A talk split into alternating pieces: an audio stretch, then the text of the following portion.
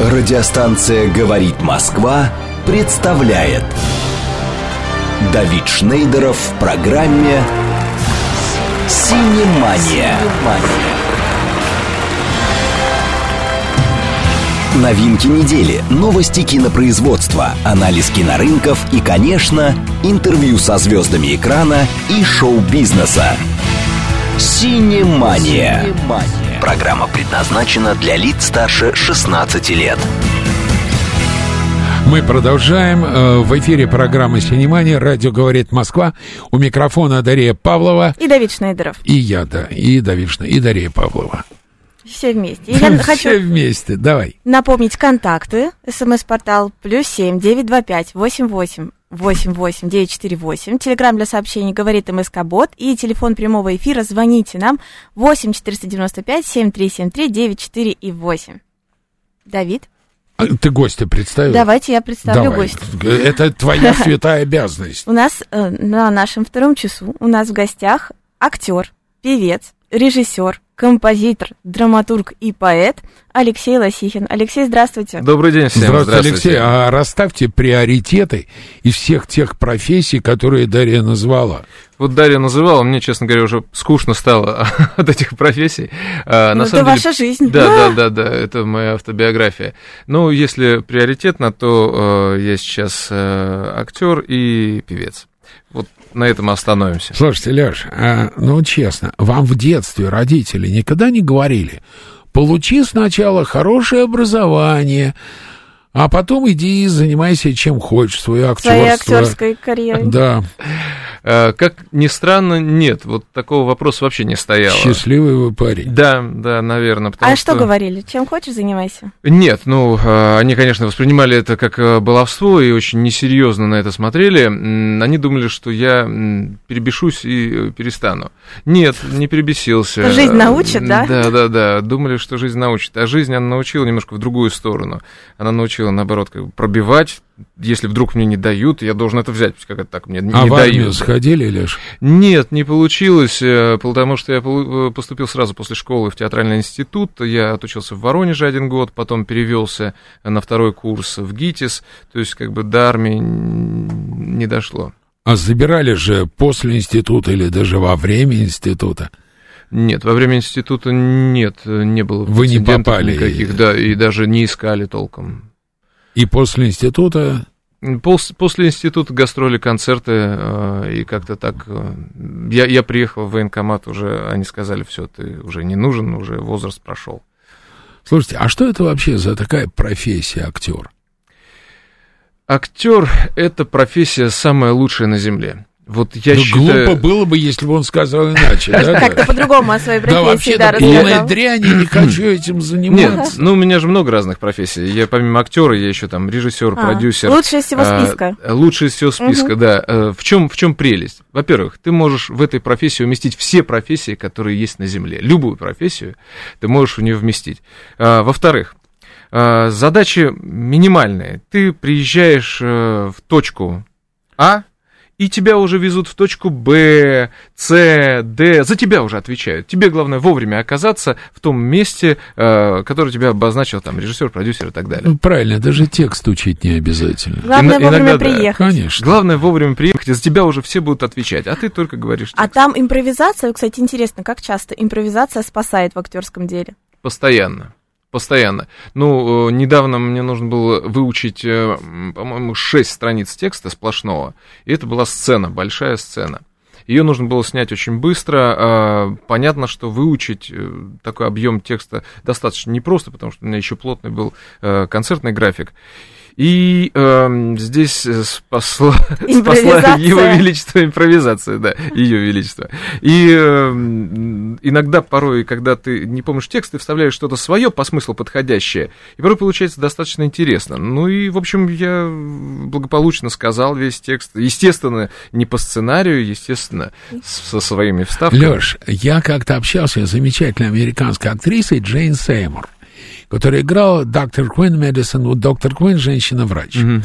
И я у нее спросил, учите ли вы ваш текст весь наизусть? Она сказала очень интересную вещь. Она говорит, я из текста твердо и железно, всегда, сто процентов, учу последнюю фразу монолога. Для того, чтобы партнер понимал, что теперь его очередь произн... подавать реплику. Мудро. Совершенно точно. Вот мудро, правда? Ну, это не мудро, это просто актерский этикет. Это достаточно, ну, такое простое правило, оно и у русских актеров у всех так э, используется. Но м, я все-таки склонен к тому, что если ты, например, играешь, ну, текст Толстого или, скажем, Оскара Уайльда, например, да, то я склонен к тому, что его нужно произнести дословно, слово в слово, потому что там любая буква, Чехова, да, конечно, видоизмененная, она меняет смысл напрочь порой. Вот. А если ты играешь, ну, сценарий, который написан недавно нашими современными авторами, Плохими. ну, я не буду их обижать, я, я скажу, что ну, А вот- они не вот- Чехов, не вот- Толстой вот и не смотри, Достоевский. Тебе тут же приходит э, смс от мастера. Так. А как сценарист относится к импровизации? Он трудился, писал текст, вкладывал в него свой смысл. Я отвечу. Сценарист в это время, когда мы снимаем э, фильм и выпускаем его на экран, сценарист уже погряз в другом, в следующем проекте. Ему уже не до нашего фильма, он порой даже его не смотрит. Мастер, я вам еще открою страшную тайну. Вообще, режиссеры стараются сценариста к съемочной площадке близко не подпускать. Ну, чтобы не помер, Абсолютно услышав, что произошло из его сценария. Почему у вас на сайте фильмография значительно больше театральных работ? Потому что в кино я снимаюсь больше, а в театре я выбираю спектакли, в которых я хочу А в играть. кино не выбираю. А, В кино тоже выбираю, но, но а, не так дотошно. Почему? А, Потому что порой мне нравится, например, э, роль. Она может быть небольшой, но мне нравится персонаж. А что в театре такого не может быть?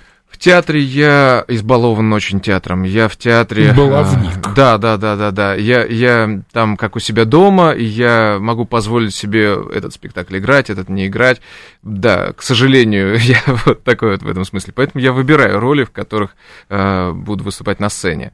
В общем, вот простой ответ. В театре я просто Нилс избалован. Майкл пишет, помните сцену Евстигнеева с Февочкой, только не Евстигнеева, а Ролана Быкова? Там придумали, насколько я помню, на ходу, да, точно, Ролан Быков придумал на ходу... вот Импровизация, это. да. Да, абсолютно импровизация. Евстигнеев там раскололся. Он да, же смеялся на Евстигнеев самом деле. раскололся, да. А чем, на ваш взгляд, киноактер по технике отличается от театрального актера?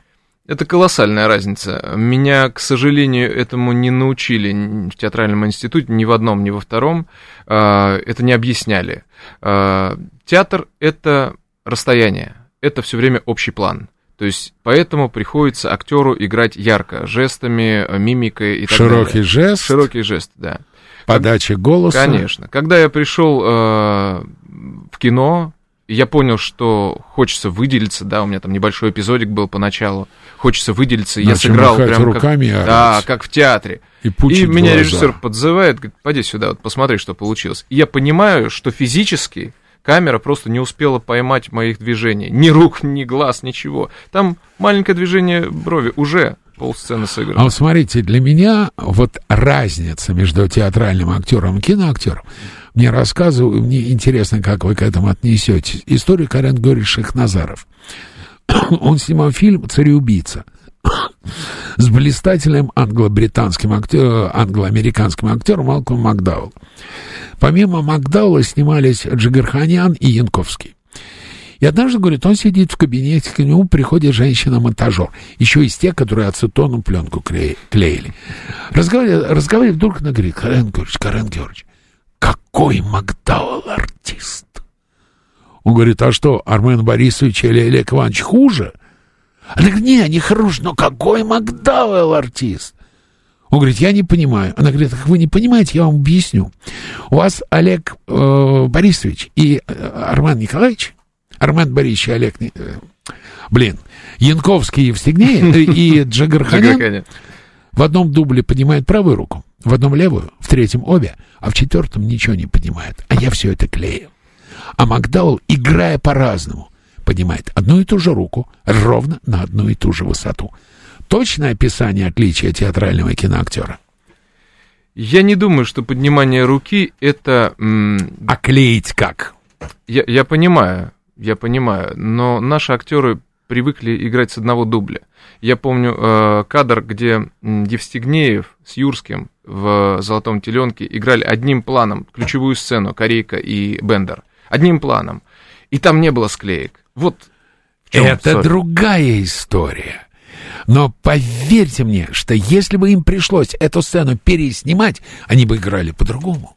Согласен. И жесты были бы другие. Ну, я думаю, что Евстигнееву и Джигарханяну, если поставить просто такую задачу, сыграйте везде, ну, мы делаем три, условно говоря, с э, плана, общий, крупный э, и там средний, э, сыграйте так, как вы играли в первом дубле. Я думаю, они это повторят. Я думаю, они это сделают, просто если им задачу это поставить. А вот Макдаул играет-то как раз по-другому. А может, жесты делает. Школа разная, то есть, соответственно, в Америке В Америке учат, учат театральных и киноактеров в разных учебных Со- Совершенно разная школа. Я вам скажу на примере мюзикла, то есть, как бы, вот, например, Stage Entertainment — это мюзикл, где просто спеть ноту чуть длиннее, чуть короче нельзя, и жест сделать чуть влево, чуть вправо нельзя. Это театр.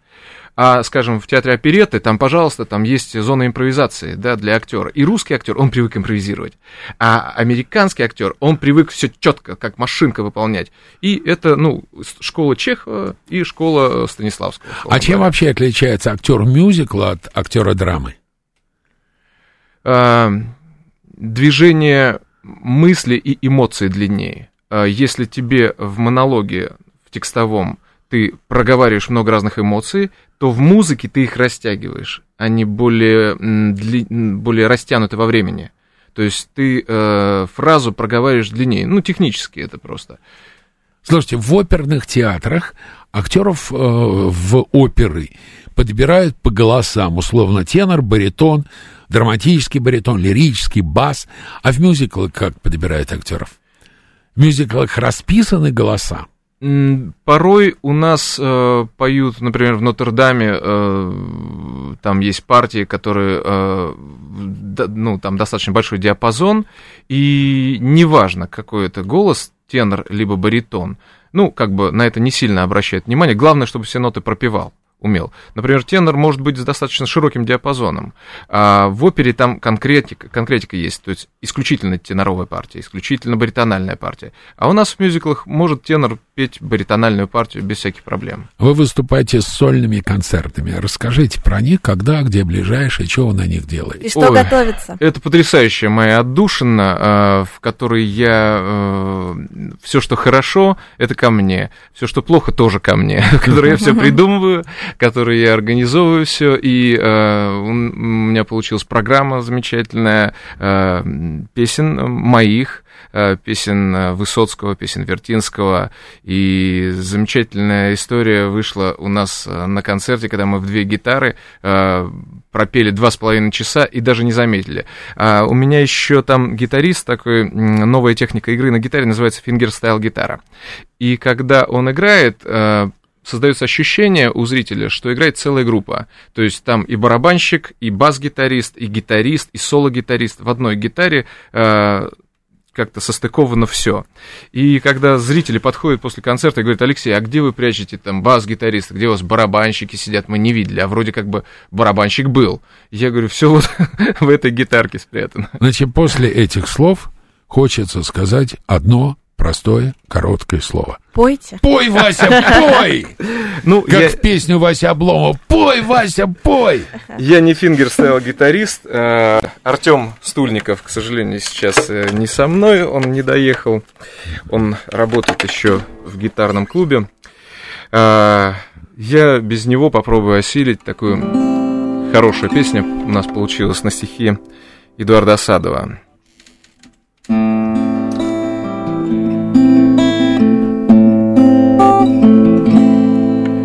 Я могу тебя очень ждать. Долго-долго и верно-верно И ночами могу не спать.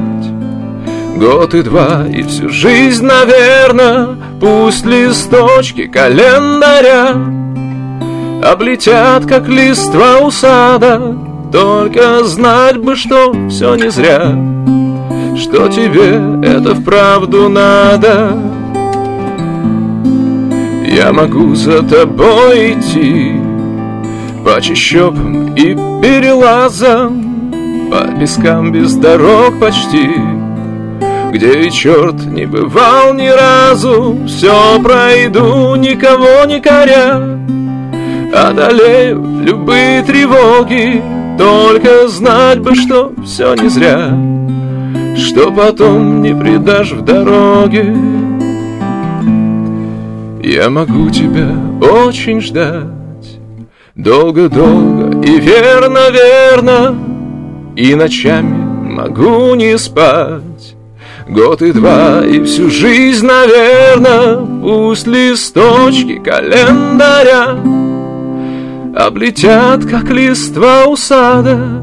Только знать бы, что все не зря. Что тебе это вправду надо Вот тут подобревшая Анна Злобная. Анна, да какая же вы злобная, вы замечательная барышня. А, спрашивает, что вы исполняете из Вертинского? Из Вертинского в бананово-лимонном Сингапуре я пою матросы, да. да. А, а грассируете? Нет, я пою исключительно по-своему, и, честно сказать, Э, Вертинского невозможно перепеть, если ты будешь подражать ему, то это уже сравнение будет не в твою. А вот тут же от мастера вопрос. Песни Высоцкого. Очень сложно, мало кто нравится. Кто исполнял Высоцкого, правде никто, кто перепевал Высоцкого. А как вы Высоцкого поете? Очень непросто, материал сложнейший, и Владимир Семенович великий мастер, э, великий поэт, э, к которому подходить-то страшновато. Но э, выход один, петь по-своему. И честно сказать, если говорить откровенно, я это пою в своей манере, э, но мне пишут, что Алексей, вы хорошо поете, вы нам нравитесь как певец. Вот сейчас откровенно говорю. Вы нам нравитесь как певец, но не трогайте Высоцкого. Это святое. То есть люди воспринимают Высоцкого только в исполнении Высоцкого. Например, даже Лепс, э, великий тоже, на мой взгляд, исполнитель. Ну, ну, ну, ну, ну. ну Лепс хороший певец хороший. Ну, вокалист он хороший. Хорошо. да, то есть э, придраться там с точки зрения Хорошо. вокала довольно-таки сложно. И ему тоже прилетало за то, что он перепевал Высоцкого. Это сложный материал. Но я почему за Высоцкого взялся? Потому что мы работали очень долго с Никитой Владимировичем, э, Понятно. сыном, да. Он играл у нас в, в спектакле «Фауст», играл Фауста, и мы катались с ним по гастролям, и тогда я уже влюбился в стихи Высоцкого. Он читал нам так прекрасно. Я когда заканчивал Щукинское училище, мы сдавали экзамен по художественному художественному слову, и председателем комиссии был великий чтец Яков Михайлович Смоленский.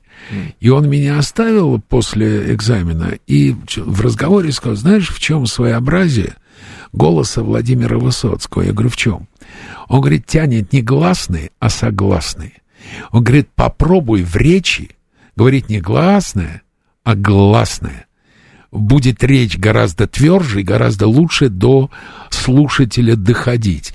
И я переслушаю, действительно, Высоцкий тянет гла- не гласный, а согласный. Он садится на э, согласных.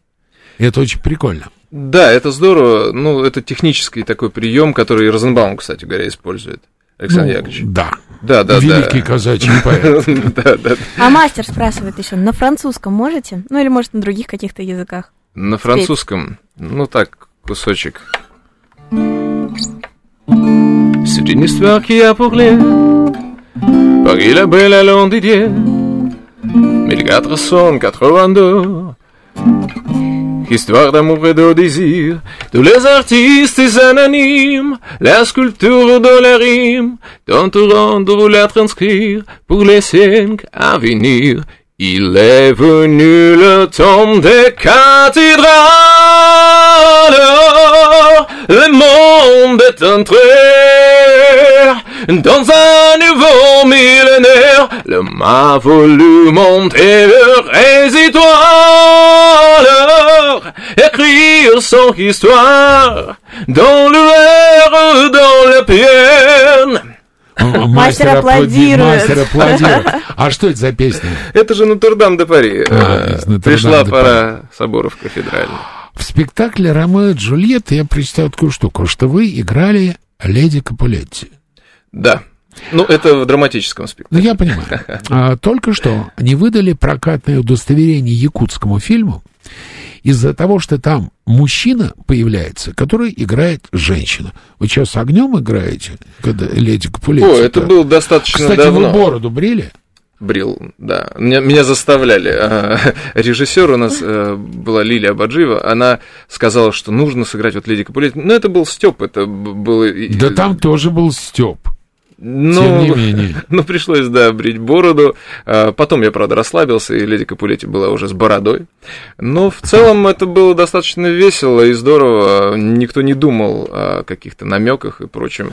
А вообще, как мужчине сыграть женщину? Ну, смотрите, Табаков, Калягин, Робин Уильямс, Дастин Хоффман. Э, каков ваш секрет? Как сыграть женщину? Ну, это не мой, не мой профильный репертуар. Есть мужчины, которые гораздо лучше это делают. Э, Но в целом ничего сложного нет. Надо поверить только в обстоятельства. Все, все достаточно просто. Да, да. Смотрю на то, что есть, воспринимаю как заданно. Все. Как вот не уйти в жеманство какое-то такое? Как очень часто, когда мужчины пытаются показать женщин, они показывают их так очень гипертрофированно, то есть вот такая вот излишняя женственность. Вот как это показать естественно, как женщины себя ведут? Ну, я не сталкивался так вот вплотную с таким серьезным подходом к образу э, мужчин, э, который изображает То женщину. есть они немножко комичные все равно. А, Они в априори. любом случае, да, зависит все-таки от, мне кажется, антропоморфных данных твоих, да. А, Ну, скажем, в джазе только девушки, да, они э, взяли этих двух здоровых мужиков и попытались из них сделать девушек, и я знаю, что продюсеры Да, поняли, да. что, да, они поняли, что они не смогут с этим справиться, и они решили это сделать в таком фарсе. Э, Поэтому тут выход один, только фарсом решать. Э, And one more thing. I'm a man. Nobody's perfect. Мне нравится фраза Nobody's perfect. Это просто шикарно. Спасибо за гости, приятно слушать. Каштаны негры продают на площади Конкорд. Это Григорий из Санкт-Петербурга написал. Какой мощный голос, 036 а, а, а, Давид, так это вы меня в первой же передаче назвали злобной. Анечка, включайте чувство юмора. Немедленно нажимайте «Он» на вашем чувстве юмора. Вы не злобны, вы милейшая, белая, пушистая. Чтобы попасть в театр, нужно прийти подгадать на показ, как попадают в мюзиклы. В мюзикле это достаточно сложная процедура. Прежде всего, ты должен най- находиться в тусовке. Да, Вот даже так. да, даже так. То есть тебя должны знать. Я, когда захотел попасть в Нотр-Дам-де-Пари, я уже э, готовился, общался, меня знали, ну, там мои друзья были, с которыми я постоянно там пел, где-то мы распевались, готовились, то есть это друзья мои были. И когда я пришел на кастинг э, Нотр-Дам-де-Пари, э, мне сказали, Леш, ты хорошо поешь, все хорошо, нам нравится, мы бы тебя взяли, но через две недели мы закрываемся. Приходи к нам на следующий кастинг на Ромео и Джульетта. То есть на кастинг Ромео и Джульетта я шел, уже зная всех, я заходил в театр, со всеми здоровался, общался, и все знали меня. И когда я пришел перед комиссией, меня не знали только французы, которые принимали. То есть со стороны э, невозможно? Возможно, возможно, но это достаточно сложно, э, потому что нужно быть в стилистике вокальной, потому что приходят прекрасные вокалисты, но вот стилистически они не попадают э, в манеру исполнения. Бывает же разная манера исполнения, бывает оперетошное испол- исполнение, а есть мюзикловая система вокала, она другая совершенно. Вот мы сейчас после новостей и поговорим о мюзикловой подаче э, голоса, опереточной, об оперной и об эстрадной, и, может быть, и рок-н-ролльной, что тоже очень интересно. Сейчас новости на радиостанции «Говорит Москва». Радиостанция «Говорит Москва» представляет Давид Шнейдеров в программе «Синемания».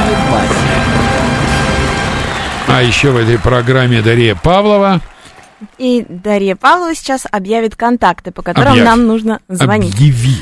А, СМС-портал плюс семь девять два пять восемь восемь восемь восемь девять четыре восемь. А, Телеграмм для сообщений говорит МСК Бот и прямой эфир. Телефон прямого эфира восемь четыре девять пять семь три семь три девять четыре и восемь. Звоните. А вот Григорий Санкт-Петербург написал, мне кажется, в военных фильмах вот медсестру легче загримировать мужика. А то все медсестры со вставными а, женскими пре- прелестями, надутыми губами. Григорий, дорогой, в фильме а, миллион лет до нашей эры американским, старым-старым, там такая работа дантиста у главной героини. Прямо, ох, у нее... А Джонни Депп, когда снимался в «Пиратах Карибского моря», он за пять тысяч американских чертовых долларов испортил себе зубы для того, чтобы сыграть Джека Воробья а потом потратят 35 тысяч, чтобы все на зубы восстановление. Восстан... На восстановление. А вот я в чем-то с Григорием согласна, потому что помню, был какой-то фильм военный вот э, про Вторую мировую, и там была медсестра как раз с такими губами. И вот ты смотришь и думаешь, вот не верю. А еще у них зубы такие, еще в основном руки у всех чистые. А, да, ну, и... то есть много к чему придраться можно, да? Да, да много к чему. Не, ва... Э, не важно, слушайте, а как из Воронежа можно перевестись в Москву? Что, вакантные места в Москве в ГИТИСе были?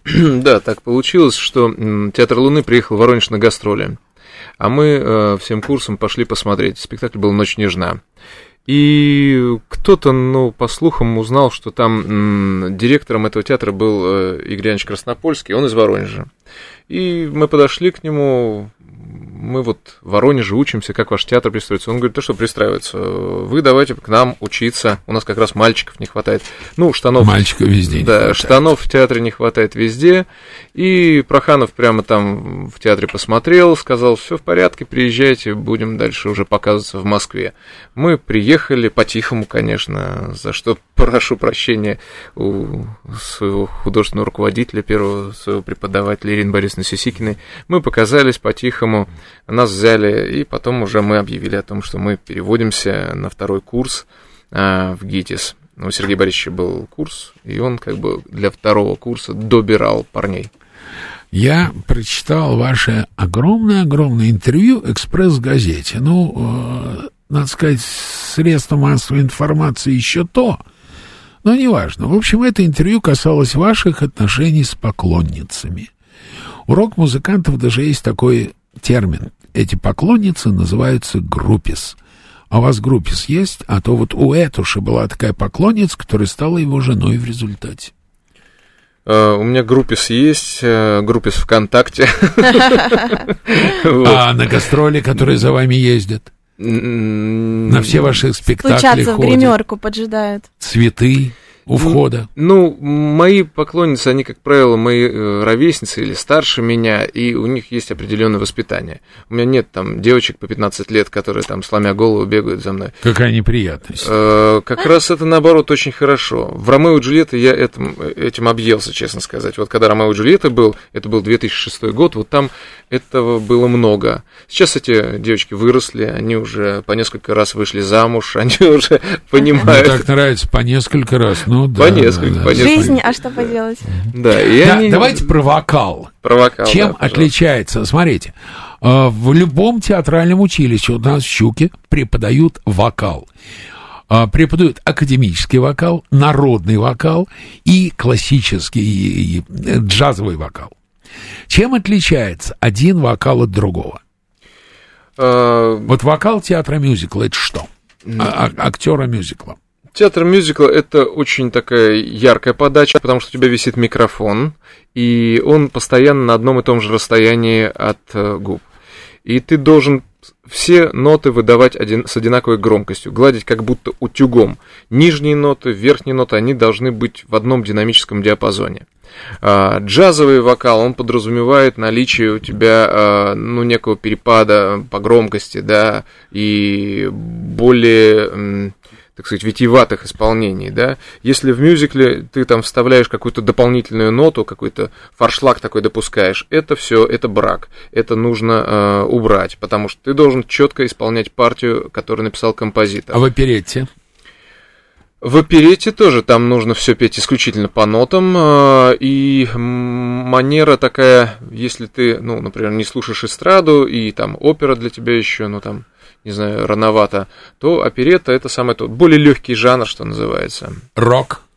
Рок это один из моих э, любимых э, жанров, моя любимая подача по вокалу. Э, ну, рок там все динамичное, все мощное, все такое звенящее, кричащее.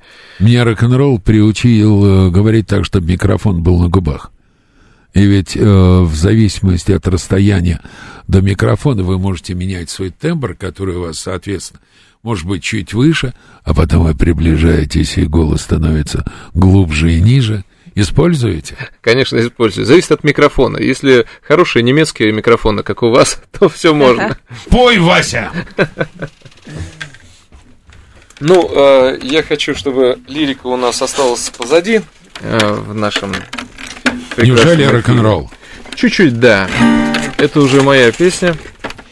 А, называется она «Дай мне минуту». Песня о банках, о кредитах, процентах и прочем. Как интересно. Да-да-да. Ну, песня все для женщин, поэтому она все-таки для женщин.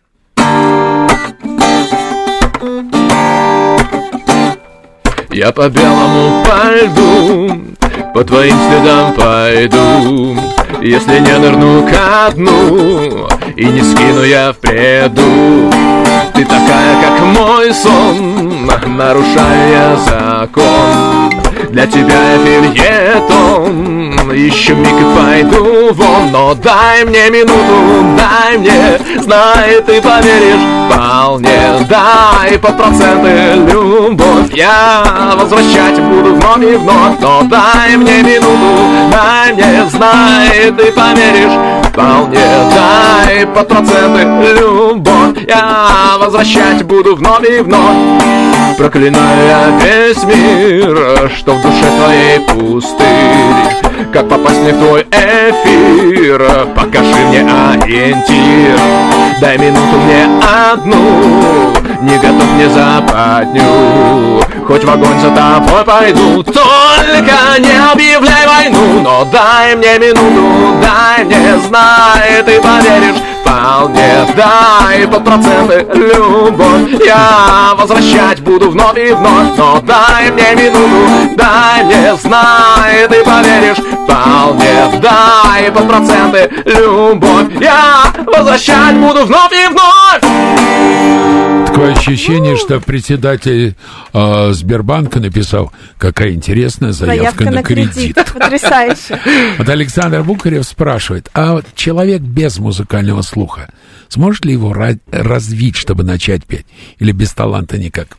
Конечно. Главное желание. Э, очень сложно развить чувство ритма, но это тоже можно. Если человек хочет, если человек желает, он этого добьется. Но этому делу ему придется посвятить, если таланта Бог не дал, ему придется посвятить больше времени, чем, скажем, талантливому человеку. Слух можно развить, э, чувство ритма можно развить. Вообще нет ничего невозможного, если только то, что мы еще не научились делать. А сколько времени, вот, допустим, если очень хочется научиться петь, и вот до того момента, когда появятся успехи? Ну, прежде всего, этим нужно заболеть. Этим нужно болеть, вот ты должен прямо вот болеть вокалом. Ты должен петь круглосуточно. Жди 036 или 36 спрашивают, да где же бурные аплодисменты? У нас есть аплодисменты? Нет, у нас нет в фонотеке аплодисментов. Какая неприятность. А, знаете что, 036, давайте представьте перед вашим слухом и глазами аплодисмент. У нас звонок. Алло, здравствуйте. Алло. Здравствуйте, Ростислав, добрый день. Я хотел бы задать вопрос, если гость в наушниках. Давайте. Да, является ли для вас Алла Пугачева примадонной? Что вы думаете про мотивы ее эмиграции? То есть понимаете ли? И вот если посмотреть на репертуар песен на сегодняшнем телевидении, не видите ли вы желание опошлить уровень сознания зрителя всякими тремя аккордами на Первом канале? Спасибо. Спасибо, Спасибо за вопрос. Чего? А, почему про Пугачева у Ростислава спрашивают? Ну, я за Ростислава отвечу, с вашего позволения. Меня Алексей зовут. Это его зовут Ростислав. А, его, все, понял, да, все, спасибо, разобрался. А, я считаю Аллу Борисовну Пугачеву великой певицей, которая оставила свой след э, в нашей э, вокальной истории, и считаю, что песни, которые она спела, их хватит лет на сто вперед. Она просто потрясающий. И, в принципе, вот Алла Борисовна, я считаю ее лучшей мюзикловой певицей, которая вообще есть, которая сочетает и актерские данные, и э, вокальные. Вот женщина, которая поет, это именно про нее. А что касается ее позиции и ее отъезда из страны, это уже ее личное дело.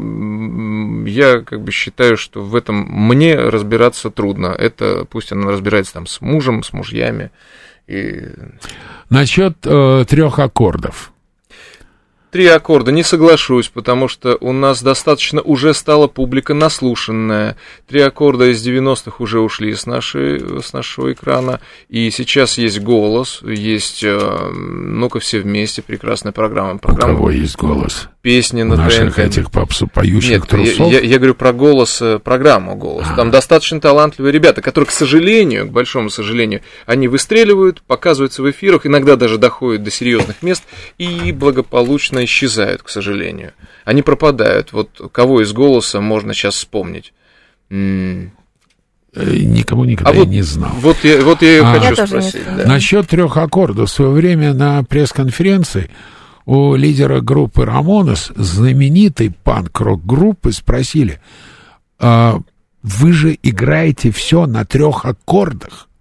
Он сказал, да, но это правильные аккорды. А так тоже можно? Можно, конечно. Булат Шалыч Акуджава также начинал. Три аккорда, он начинал с семи песен первых. А Галич, э, ну, вообще трудно назвать это игрой на гитаре. Важно, что в себе несет песня. Песня же, ну как музыка, это же э, посыл. То есть, что ты хочешь сказать этими тремя аккордами. Если там есть смысл, есть содержание важное, которое цепляет людей, то оно и три аккорда хватит для того, чтобы высказаться. А вот спрашивают, научиться вокалу можно только с наставником или своими силами тоже возможно? Можно э, своими силами, если ты будешь слушать хороших вокалистов. Я, например, слушал э, Бруно Пелетье, Тома Джонса, Серова Александра я слушал, учился у него вокалу во многом. И если ты будешь петь сначала с хорошими вокалистами, потом э, ты будешь сначала им подпевать, ну, условно говоря, в машине едешь, подпеваешь там Лепсу, э, будешь сначала петь как Лепс, но потом, спустя какое-то время, ты научишься петь как Лепс, а потом э, начнешь свою манеру вырабатывать. Импровизировать. Может, не надо петь как Лепс? Что же вам Лепс так не заходит? Ну, ни- ничего. Вот Григорий из Санкт-Петербурга, П- Марк Бернес вообще рэпер. Не, Григорий, есть такой жанр, называется мелодекламация. Да, да. Вот у Бернес он, конечно, не пел ничего. Он, конечно, не пел. Актерская песня. Просто актерская песня. Кстати, особый жанр. Особый. Чем отличается? Э, Вот как раз э, ближе к мелодекламации и больше э, актерской игры. Ну, тот же Андрей Миронов, он исключительно актерским вокалом владел. При этом он доносил смысл потрясающий, как будто читал стихи, но эти стихи были положены Под на музыку. аккорды гитары. Да, скажем. да, да. Владимир Семенович, кстати говоря, тоже. То же самое, конечно. А, мастер пишет, что-то я не думаю, что все-таки можно научиться хорошо петь. Как ни пытался, не получалось. Вообще не вытягиваю ноты. Значит, вы мало пели. Я вам э, приведу пример. Я после э, студенчества, э, меня пригласили в караоке-клуб э, Аркадий Новиков работать арт-директором. И там был один м, человек, который приходил каждый день и пел э, песню Высоцкого как раз. Он пел это ужасно. Мне уже э, подходили э, люди, подходили гости говорили, Алексей, давайте мы вам денег дадим, только не давайте этому мужику микрофон. В общем, я проработал э, на этой должности где-то полгода. Через полгода этот э, товарищ пришел и спел Высоцкого так, как не пел никто. И Весь караоке-клуб взорвался просто аплодисментами. Мы потом ему приз дали э, зрительских симпатий на конкурсе караоке. В общем, э, главное работать и не слушать, что тебе говорят, что ты плохо поешь. Целеустремлённость. Да, да. Я тоже достаточно плохо пел. Я пел вот так вот. э, а ты опять сегодня не пришла, а я так ждал, надеялся и верил. Вот так вот. Я приехал уже с дворовой гитарой, спел вот так вот по-дурацки и в нос пел все эти ноты. А Хотя потом, много а, так до сих пор кто поет, на самом деле, мне кажется, на эстраде. А ну, потом- сейчас модно стало. что а потом запел. «Протопи ты мне баньку по белому». Да-да. Вот э, Григорий пишет, главное, с Лепсом в нарды не садиться играть. Григорий, не, не садитесь. А с кем мечтаете спеть? Есть ли какой-то такой исполнитель, с кем бы вы хотели спеть дуэтом? Да, конечно. Плачи до Доминго. Вот недавно а, была передача, буквально вчера вот она по телевидению прошла, а, был вечер, посвященный Мартынову, Евгению Мартынову. И вот с ним, конечно, мечталось спеть. Шаляпином мечтал спеть. Да, и это мечта, к сожалению, неосуществимая, хотя сейчас в современных реалиях и современным оборудованием можно сделать так, что ты споешь дуэтом с Шаляпиным, ну, по крайней мере, с его голосом объединить. Кстати, действительно интересно, да, да вот эти все Это идея вот э, которая... Я преподаю в высшей школе Останки, там день открытых дверей, и абитуриенты читают по суфлеру. А я, старый дурак, прошу их пересказать, что они читали, никто не может, как правило. И выходит девочка, у нее известный текст про Шаляпина. Как Шаляпин выходит из Большого театра, садится на извозчика, едут. Извозчик говорит, кем барин работать изволит? Шаляпин говорит, я пою. Извозчик говорит, да я когда выпью тоже пою. А работает-то барин кем? Вот девочка читает, я ей говорю, перескажи. Она легко пересказывает. И тут я здорово говорю ей, а как Шаляпина-то звали? Она говорит, Прохор! Причем так радостно орет. Ой, к сожалению, сейчас у нас такой Шаляпин. Гениально. Ну, давайте напомним, что его все-таки Федор Иванович звали. Почему исчез театр Луны? Новая метла чище метет? Ой, какой вопрос. А вот такой.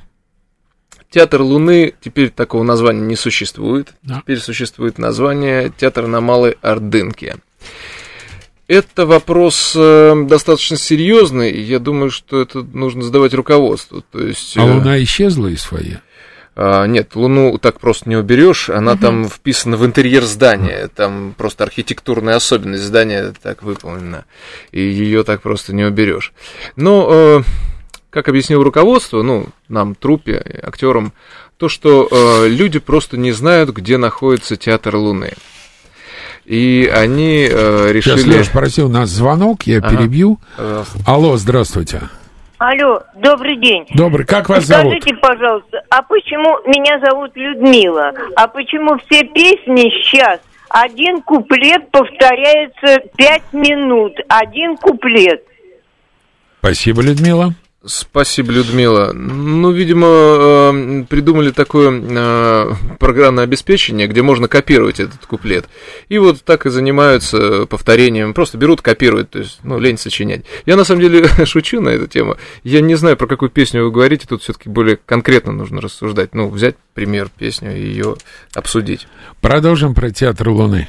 Театр Луны, да, я недорассказал. Э, как объяснил руководство, всем э, в театре, то, что э, люди просто не знают, где находится Театр Луны, поэтому сначала мы присоединили к названию Театр Луны на Малой Ордынке, вот. А сейчас с этого сезона убрали название Театр Луны и оставили театр на Малой Тут Ордынке. Парадокс. А вот малый театр знают.